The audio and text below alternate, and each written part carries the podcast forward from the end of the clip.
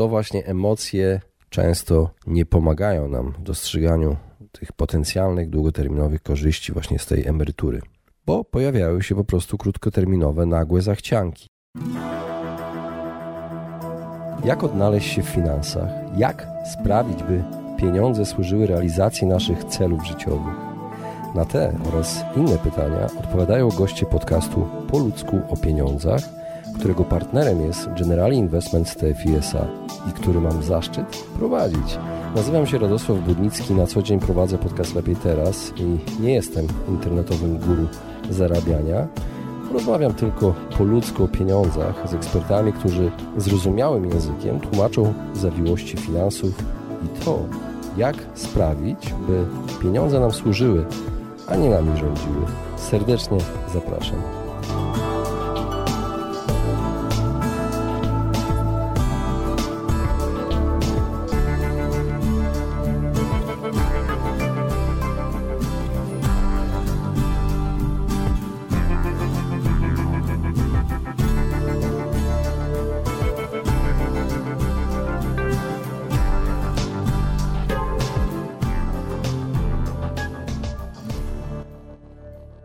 Serdecznie w kolejnym odcinku podcastu Po o pieniądzach. Dzisiaj przygotowałem dla Was specjalny solowy odcinek, który w pewnym sensie jest kontynuacją wcześniejszej serii finansów stoickich. No ale tym razem nie będę mówił tylko o cnocie, która bardziej pomaga nam w finansach osobistych, ale opowiem również o tak zwanych bogatych minimalistach, miliarderach. Także serdecznie Was zapraszam do wysłuchania tego odcinka. Stoicy wyróżniają cztery główne cnoty, które są fundamentalne, by iść ścieżką szczęścia według nich. Pierwsza jest mądrość, czyli umiejętność poznania i robienia tego, co słuszne. Druga sprawiedliwość, czyli uczciwość, życzliwość. Trzecia jest odwaga, czyli umiejętność wykonywania działań w obliczu trudności, przeciwności lub negatywnych konsekwencji. No i czwarte jest umiarkowanie, czyli zdolność do powiedzenia nie. Nie nadmiernej przyjemności, nie emocjom niepotrzebnym, które mogą być szkodliwe dla naszego umysłu. Stoicy wierzyli, że cnoty są dobre, a wady nie. Więc cnota prowadzi do szczęścia, występek nas po prostu pogrąża. Na przykład cnota. Cnota mądrości jest po prostu naszą zdolnością rozpoznania, co jest czym i wiedzą, że możemy bardziej świadomie kierować naszymi działaniami. Dla stoików tylko ich myśli i działania mogą być dobre lub złe, ponieważ to jedyna rzecz pod naszą kontrolą. Wszystko inne zupełnie jest klasyfikowane jako obojętne, ponieważ ostatecznie nie jest pod naszą kontrolą. I stoicy postrzegali rzeczy takie jak pieniądze, majątek czy sławę jako rzeczy obojętne. Według nich nie było to ani dobre, ani złe. Po prostu było.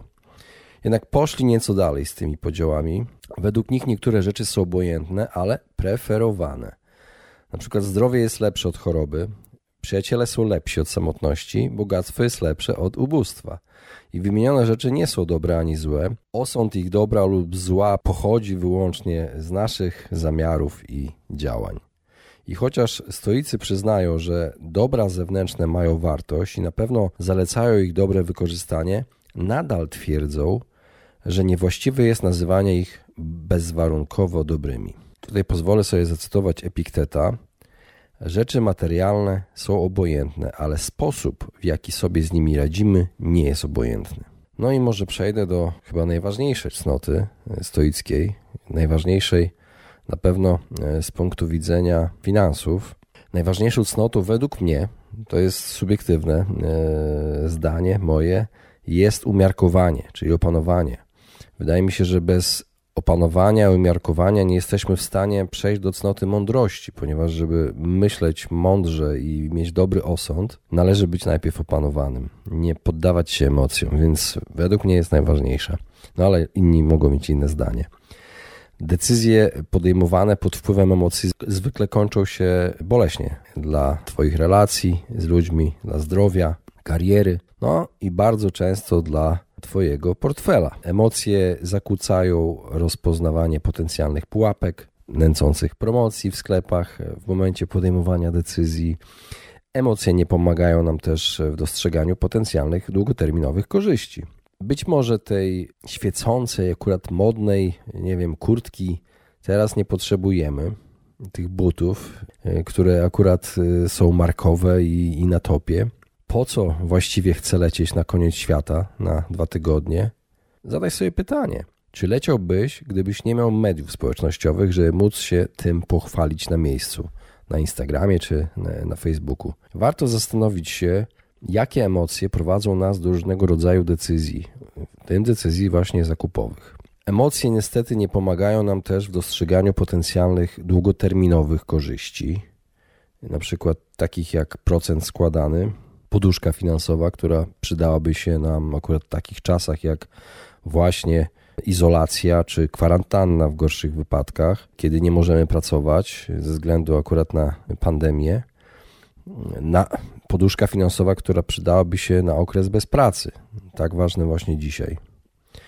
Tutaj najlepszym przykładem jest y, odkładanie na emeryturę IKE lub IGZE, czyli prywatna emerytura w trzecim filarze.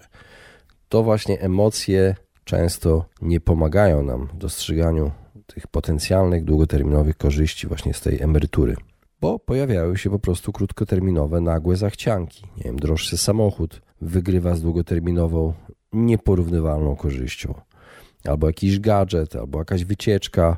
Zawsze jest coś. Najlepszym przykładem jest właśnie odkładanie na emeryturę, o którym powiedziałem przed chwilą. Niewiele młodych osób o tym myśli. Ich nadwyżki często znikają w kieszeni producentów markowych ubrań lub dostawców bezmyślnych rozrywek. I tak naprawdę w pogoni za natychmiastową gratyfikacją marnotrawimy swoje dochody i oszczędności. Silny impuls przy kasie, reklama nowego gadżetu, który przestanie być używany po miesiącu i nie zapełni pustki w naszym sercu, mimo że nieświadomie wydaliśmy pieniądze, które miały spełnić tę rolę. Przypomniał mi się wywiad Tima Ferisa z jednym z gości, który powiedział, że w, ma taką propozycję, żeby w każdym sklepie w galeriach handlowych umieścić w klatce papuszkę, która by e, powtarzała zdanie It won't make you happy, it won't make you happy, it won't make you happy. Po prostu to nie sprawi, że będziesz szczęśliwy, to nie sprawi, że będziesz szczęśliwy, to nie sprawi, że będziesz szczęśliwy. Także powtarzała w kółko nam w momencie, kiedy chcemy kupić coś niepotrzebnego lub za drogiego. Wydaje nam się też, że e, masa fotek e, z plaży na drogich wakacjach sprawi, że nas polubią inni. Wydajemy nasze pieniądze bez odrobiny refleksji. No, jak mawiał Publiusz Syrus, często powtarzam to zdanie i będę powtarzał do znudzenia. Chcesz mieć wielkie imperium, rządź samym sobą. No i pojawia się cnota mądrości, której tak bardzo potrzebujemy. No ale zastanówmy się nad tym, jakich rozrywek sobie dostarczamy na co dzień.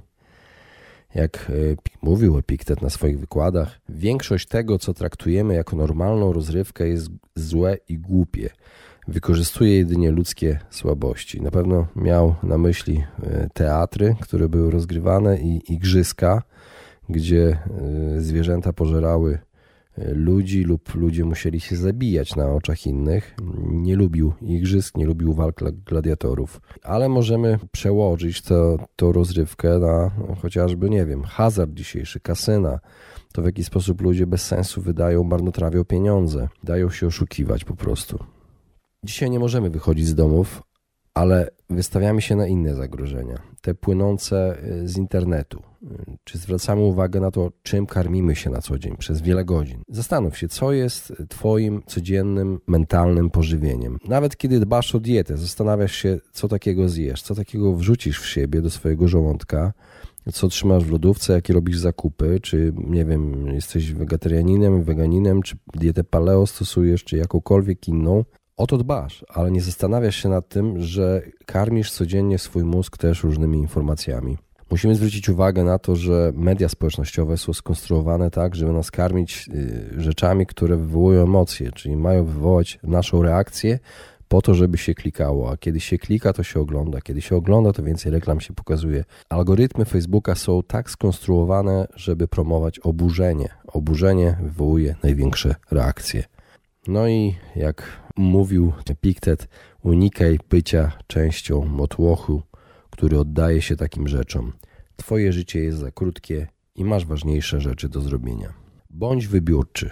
Takie jest, taka jest moja rada. Bądź wybiórczy, kiedy wybierasz idee, informacje, które dopuszczasz po prostu do, swojej, do swojego umysłu. Inaczej po prostu ktoś inny wybierze te informacje i te idee za ciebie. W idealnym świecie podejmujemy najlepsze decyzje w każdej sytuacji. To oczywiście jest ideał, do którego nigdy nie dotrzemy idealnie, ale do którego możemy dążyć i zbliżyć się z czasem. I spokój ducha i stabilność wynika z umiarkowania i dobrych osądów, które są wynikiem praktykowania właśnie mądrości. Marek Aureliusz i Viktor Frankl twierdzili, że przed popędami ochronią nas wartości, czyli kodeks wartości. To według y, czego na co dzień postępujemy, jak podejmujemy decyzje, kiedy jest niedziela, kiedy dzwoni na przykład szef, musimy y, jechać do pracy, czy kiedy córka prosi, żebyśmy z nią zostali, czy się i się pobawili. Tutaj jest dylemat, musimy wybrać. I to jest właśnie kodeks wartości pomoże nam podjąć decyzję. I to jest tylko jeden przykład. Tych przykładów może być milion. Właśnie dzięki temu kodeksowi wartości nie staniemy się marionetkami, które będą kierowane przez innych. Życie w cnocie, kiedy kierujemy się mądrością, umiarkowaniem, sprawiedliwością i odwagą, może być naszą tarczą. Właśnie takie życie w cnocie. Piękne zdanie tutaj Wam też przeczytam Epikteta. Bardzo mi się podoba to zdanie. Będzie dzisiaj dużo cytatów. I podium, i więzienie to jakieś miejsce. Jedno według Ciebie oznacza wzlot, a drugie upadek. Jednak jeśli zechcesz, tu i teraz zachowasz wolność wyboru. Bardzo mocne.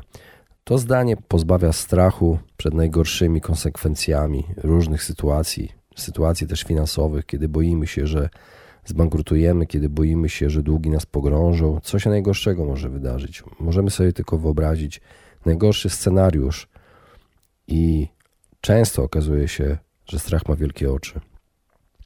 Po prostu boimy się utraty statusu, boimy się często też tego, co inni ludzie o nas powiedzą, że nie będzie nas stać na większe mieszkanie, nie będzie nas stać na tak drogi samochód, ale będziemy żyć. Najważniejsze jest zdrowie, moi drodzy, zdrowie. Co miał na myśli niewolnik, który wypowiedział te słowa na jednym ze swoich wykładów w Szkole Filozofów w Epirze 2000 lat temu? Tak, moi drodzy, słynny Piktet. Tłumaczył nam, że tak boimy się utraty statusu, że sami narażamy się na jego utratę. Popadamy w długi, by zaimponować sąsiadom drogim telewizorem, rodzinie lub znajomym modnym ubraniem. Obwieszamy się drogimi gadżetami, świecidełkami, tak jakbyśmy chcieli krzyczeć: Kochajcie mnie. Kiedyś byliśmy kochani przez naszych rodziców bezwarunkowo, ale kiedy dorośliśmy, te czasy po prostu już się skończyły, więc próbujemy kupować tę miłość e, różnymi rzeczami, przedmiotami, i pragniemy szacunku innych ludzi. Staramy się zdobyć ten szacunek, ubierając się w drogi garnitur lub kupując naprawdę przesadnie drogą torebkę, która ma jakiś tam napis. No ale na ratunek przychodzą e, stoicy ze swoimi cnotami. Mamy odwagę, która prowadzi nas do właściwego postępowania pomimo naszych obaw i zastrzeżeń. Mamy sprawiedliwość, która promuje uczciwe działanie które przynoszą korzyści całej społeczności, w której żyjemy. No ale na początku mówiłem, że dobra materialne są dla stoików obojętne, nie nadają im zbytniego znaczenia i stoicy nie przywiązują też do nich e, zbytniej wagi, nie przywiązują się do tych dóbr. Marek Aureliusz, cesarz rzymski, miał taką radę: Przyjmijcie bez dumy, puśćcie bez przywiązania. Jak to możemy rozumieć? Otóż, kiedy tylko przywiążemy się do jakiejś rzeczy, mamy trudności z zaakceptowaniem zmian i nie chcemy odpuścić. Stajemy się niewolnikami status quo, w którym znaleźliśmy się od dłuższego czasu. I czujemy, że jeśli stracilibyśmy te rzeczy, bylibyśmy mniej szczęśliwi, nasze życie byłoby gorsze po prostu. I Współczesny stoik jest w pewnym sensie minimalistą. Nie przywiązuje się do rzeczy obojętnych, bo wie, że takie rzeczy tak naprawdę do niego nie należą. Tak powinien postępować stoik. Twój umysł jest jedyną rzeczą, którą masz, a reszta rzeczy, dobra materialne, twoi bliscy, to są pożyczone dary, które można natychmiast stracić, ponieważ nie zależą od ciebie. Wszyscy, których znasz, kiedyś umrą. Wszystko, co posiadasz, może zostać zabrane lub stracone. Ciesz się życiem, ciesz się rodziną i dobytkiem, kiedy je posiadasz, ale pamiętaj, że nie są twoje te rzeczy. Wcześniej czy później musisz wszystko zwrócić. Stoik doskonale zdaje sobie sprawę, że nie jest właścicielem, ale pożyczył tylko swój dobytek i, i dlatego cieszy się nim dopóki może. Badając stoicyzm, odkryłem wiele podobieństw do minimalizmu, o którym powiedziałem. Można powiedzieć, że minimaliści przyjęli pewne stoickie postawy, strategie, no i mieli pewne tendencje do minimalizmu. Kiedy mówimy o minimalistach i pieniądzach i podejściu do pieniędzy, stoików lub e, wielkich ludzi, którzy mieli tendencję do minimalizmu, należałoby zacząć od e, Sokratesa. Sokratesa, który można powiedzieć był takim idolem stoików i od niego e, Zenon Skition właśnie zainteresował się filozofią, kiedy jego statek rozbił się u wybrzeży Aten, stracił cały dobytek, poszedł do do biblioteki, trafił na takie miejsce, gdzie były zwoje, przeczytał pisma o Sokratesie i po prostu chciał natychmiast poznać tę filozofię. Jaki był Sokrates? Sokrates uważał, że najlepszym sposobem na życie jest poszukiwanie cnoty zamiast poszukiwania e, materialnego bogactwa. I jak twierdził, widzisz, tajemnica szczęścia nie polega na szukaniu więcej, ale na rozwijaniu zdolności do cieszenia się z mniej. No i ponad 600 lat po Sokratesie y, Marek Aureliusz, cesarz rzymski, stoik, y, sprzedał wiele pałacowych mebli, aby spłacić dług swojego imperium. Nie potrzebował luksusów, a one obciążały tylko jego lud i jego samego. Jak pisał w swoich rozmyślaniach, pisanych do siebie samego, bardzo niewiele potrzeba do szczęśliwego życia. Wszystko jest w tobie w Twoim sposobie myślenia. Z kolei Henry David Thoreau, amerykański eseista, który był poetą, filozofem, minimalistą, napisał cytowaną przeze mnie mm, ostatnio w podcastach książkę Walden o życiu w lesie. Zamieszkał w lesie kilka lat i mm, Thoreau często pisał o korzyściach płynących z prostego życia, rezygnacji z luksusów w celu wyciszenia umysłu. I tak brzmiały te słowa. Pielęgnuj biedę jak zioło ogrodowe, jak szałwia. Nie kłopocz się zbytnio zdobywaniem nowych rzeczy, czy to ubrań, czy przyjaciół. Rzeczy się nie zmieniają, my się zmieniamy. Sprzedawaj ubrania i zachowaj swoje myśli. Z kolei miliarder Warren Buffett miał, miał, ma ogromny majątek, a do dziś mieszka w tym samym domu, który kupił w 1958 roku za 31,5 tysiąca dolarów. I idźmy dalej. Mark Zuckerberg, pomimo swojego bogactwa i popularności, nadal utrzymuje y, minimalistyczny styl życia. To widać zresztą. Obejmuje to właśnie jego garderobę. W pracy, która wymaga już y, wielkich decyzji każdego dnia, ostatnią rzeczą, którą chce się martwić, jest to, co się ubrać. Więc chodzi w tym samym t-shircie, a właściwie w t-shirtach y, tego samego koloru. Nie zastanawia się, co dzisiaj założy. Po prostu bierze t-shirty i tyle. Nie widać też jego sportowych aut, ani nie zaprasza kamer na telewizyjne wycieczki po swoich rezydencjach. Kto jeszcze był takim znanym, bogatym minimalistą i spełniał, można powiedzieć, stoicką, stoickie kryterium cnoty umiarkowania, życia w umiarkowaniu i w umiarze. Ingvar Kamprad Właściciel Ikei do końca życia jeździł starym Volvo i mieszkał w skromnym domu. Żył nieco oszczędnie, rzucił wyzwanie swoim pracownikom zarządzającym, aby robili to samo, wydając zasady firmy, które nakazywały podróżowanie w klasie ekonomicznej, a nie pierwszej klasie. Przebywał w tanich motelach i jadł niedrogie jedzenie w drodze. To samo zresztą nakazał swoim pracownikom. Nie wiem, uważany był często za skąpca. Leonardo DiCaprio, wielki zwolennik ochrony środowiska, często przekazuje darowizny na rzecz organizacji charytatywnych. Jest właścicielem Toyota Prius. Niezbyt efektowny samochód, jak wiadomo, ale e, ekologiczny. Steve Jobs, Steve Jobs był zwolennikiem minimalizmu i znalazłem w internecie taki fragment wypowiedzi byłego dyrektora generalnego Apple, Johna Scaliego, który powiedział kiedyś w wywiadzie: Pamiętam, jak wchodziłem do domu Steve'a i prawie nie miał w nim mebli. Właściwie miał zdjęcia Einsteina, którego bardzo podziwiał, i miał lampę Stephanie, krzesło i łóżko. Po prostu nie wierzył w posiadanie wielu rzeczy, a był niesamowicie ostrożny w tym, co wybrał. Tak, moi drodzy, wielu prawdziwie bogatych osób nie pokazuje tego, że są bogaci. Żyją w pewnym sensie tak jak Szwedzi, opisani w odcinku 36 podcastu Po ludzko pieniądzach, w którym mówiłem o lagom. Szwedzi, którzy obnoszenie się ze swoimi sukcesami finansowymi uważają za pozbawione dobrego smaku. Często żyją skromnie, noszą tanie, proste ubrania. Dlaczego? To nie dlatego, że ci ludzie są skąpi, to dlatego, że ważne dla nich rzeczy są po prostu tanie. Najlepszym przykładem takiego ducha jest IKEA. Nic dodać, nic ująć.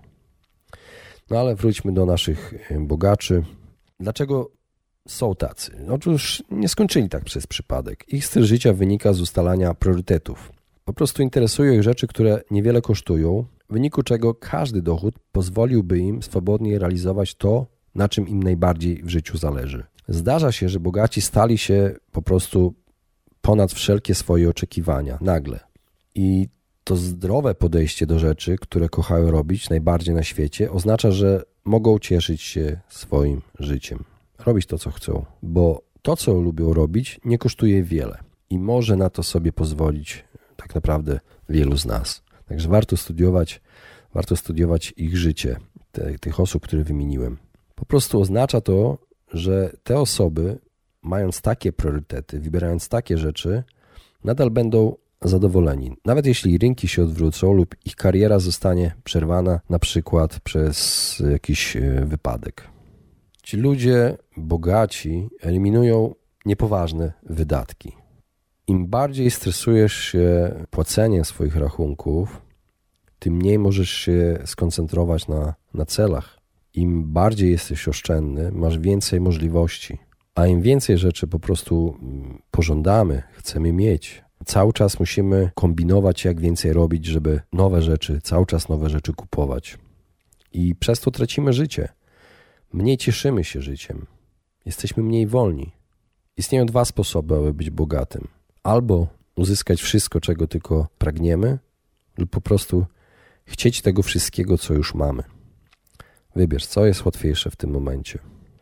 Także, moi drodzy, na koniec chciałbym jeszcze powiedzieć Wam o podziale tej cnoty umiarkowania na samokontrolę, dyscyplinę, skromność i rutynę, e, która e, z kolei pomaga w osiąganiu celów. No ale skupimy się na samokontroli tylko. Otóż nauczyciel Epikteta, Musonius Rufus, często mówił o jedzeniu. Z tego powodu jedzenie nie było bez znaczenia.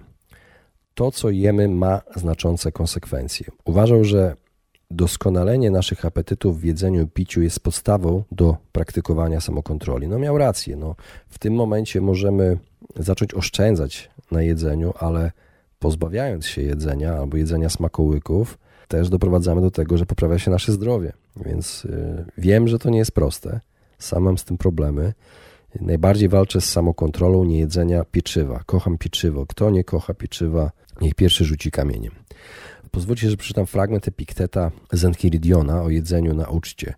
To jest niesamowita metafora tego, jak powinniśmy się w życiu zachowywać, jeśli chodzi o konsumpcję generalnie konsumpcję, nie mówię o konsumpcji e, jedzenia. Pamiętaj, że w życiu winieneś się zachowywać jak na biesiadzie. Postawię przed tobą wokół krążącą misę, wyciągnij rękę i przyzwoicie weź swoją część. Idzie wróg dalej, nie zatrzymuj. Nie doszła jeszcze do ciebie, nie wódź za nią z dala złaknionymi oczami, ale czekaj spokojnie, aż ta misa stanie przed tobą. Tak samo się zachowuj wobec dzieci, tak samo wobec żony, tak samo wobec godności, tak samo wobec bogactwa, a staniesz się kiedyś w przyszłości godnym współbiesiadnikiem bogów. A jeśli znowu nawet nie sięgniesz ręką po zastawione przed tobą potrawy, wtedy to już nie tylko będziesz współbiesiadnikiem, lecz nadto współrządcą bogów.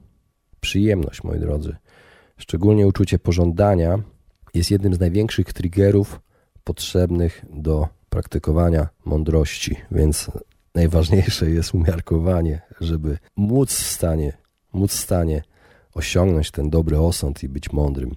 Musimy pamiętać, że stoicy powinni być obojętni na przyjemność. Tego uczą stoicy. Czy nam się podoba ta filozofia? Czy tobie się podoba ta filozofia? To już zależy od ciebie. Ja tylko chciałem dzisiaj wam przedstawić niewielki wycinek tych nauk, które być może weźmiecie dla siebie lub po prostu podzielicie się z kimś, a jeżeli nie, to po prostu dziękuję wam serdecznie za wysłuchanie. I życzę Wam wszystkim e, miłego dnia, no i uważajcie na siebie i życzę Wam też dużo zdrowia. Pozdrawiam.